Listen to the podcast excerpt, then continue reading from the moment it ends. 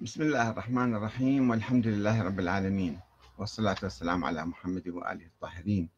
ثم السلام عليكم أيها الأخوة الكرام ورحمة الله وبركاته. تتم لحديثنا عن الإمام الصادق ورفضه لنظرية الإمام الإلهية وعدم قوله بالعصمة ولا بالنص ولا بالوصية ولا بأي شيء. آه هذا موجود أنا بحثت ذلك مفصلا في كتابي التشيع السياسي والتشيع الديني. التشيع الديني أقصد به ليقول بنظرية الإمام الإلهية. وقدمت أربع خمس حلقات في هذا الموضوع. ومن آه، لوازم نظرية الإمامة الإلهية اللي صارت مشكلة مزمنة عبر التاريخ إلى اليوم وهي آه، فتنة فتنة الآن يشوفون بعض الشيعة مثلا يتخذون موقف سلبي من أبي بكر وعمر باعتبارهم اغتصبوا الخلافة من الإمام علي. فأما الذين لا يقولون بنظرية التشيع الديني أو نظرية النص والإمامة يقول لا عادي. خلاف شخصي بيناتهم مثلا في البداية من يصبح خليفة؟ بعدين اتفقوا وبايعوا أبو بكر وخلاص وانتهى الموضوع بالتاريخ. وما يحتاج إحنا دائما نلوكه ودائما نحكي به ونشايلين علم في القضية هذه. قضية انتهت وراحت بس لما سوينا القضية دينية وأن الله نص والنبي نص على الإمام علي. والخلافة بال... بالنص من الله تعالى. فصار اللي أخذوا الخلافة من عندهم ذولا منافقين. اغتصبوا الخلافة من الإمام علي. زين. نجي على موقف الإمام الصادق اللي نظرية الإمامة تنسب إليه وإلى أبيه في القرن الثاني الهجري. شنو موقفه من أبي بكر وعمر؟ ضمن سياق مجموعة أحاديث وروايات وقصص وكذا ناخذ هالموقف هذا شوي نسلط عليه الضوء. نشوف موقف العلني يأمر الشيعة بتولي أبي بكر وعمر. وموجود في كتب الشيعة في الكافي موجود الكلام. زين هذا وين تحطوه في نظرية الإمامة الإلهية؟ يناقض نظرية الإمامة الإلهية.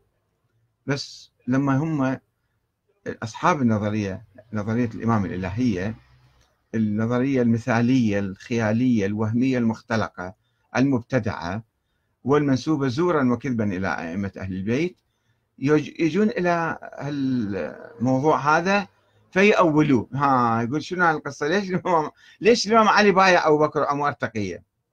ليش الإمام الحسن والحسين بايعوا معاوية تقية؟ ليش الإمام الصادق يمدح أبو بكر وعمر تقية؟ كل شيء نظرية التقية. يغطون بها التقية في كذبة أيضا. يغطون بها كل التاريخ المزور اللي هم يصنعوا ويكتبوا بأيديهم ويرفضون الظاهر من حياة أهل البيت.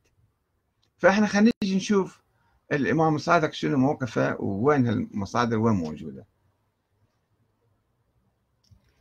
بناء على عدم إيمان الإمام الصادق بنظرية الإمام الإلهية ما كانوا بها.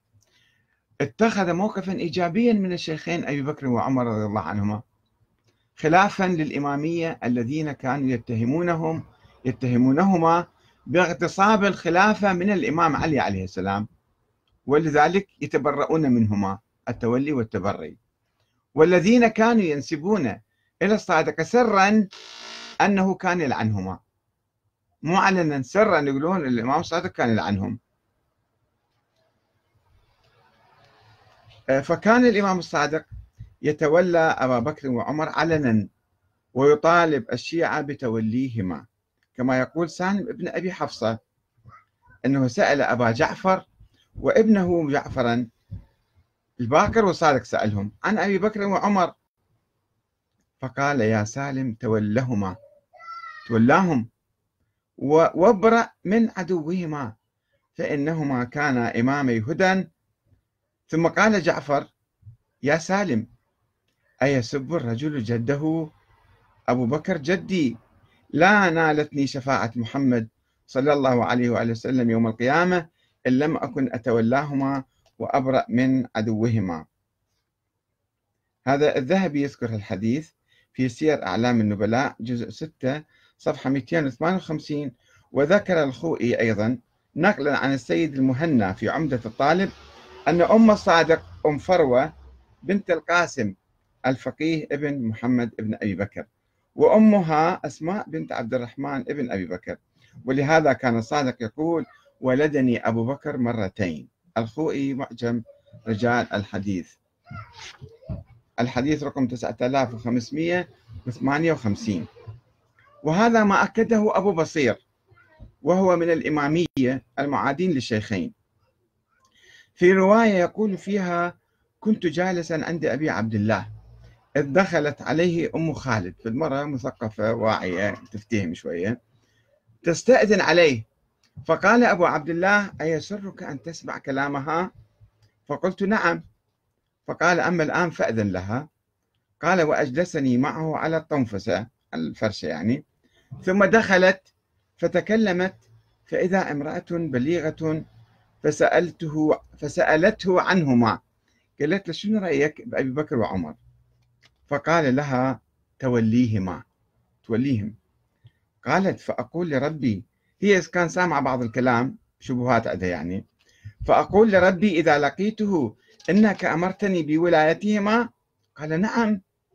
قالت فإن هذا الذي معك على الطنفسة يعني أبو بصير يأمرني بالبراءة منهما.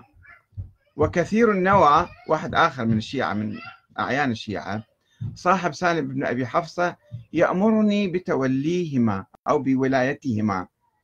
هذا الكليني الكافي كتاب الروضة حديث رقم 319 شوفوا كان في تيارين في آه، أصحاب الإمام الصادق. تيار يؤمن بالإمامة وتيار ما يؤمن بها. ورغم وضوح موقف الإمام الصادق الإيجابي من الشيخين هنا فإن أبا بصير يزعم أن أم خالد سألت الإمام قائلة فأيهما خير وأحب إليك؟ يا يا يا شخص هذا أو بصير لذاك كثير النوى. آه قال هذا والله أحب إلي من كثير النوى وأصحابه.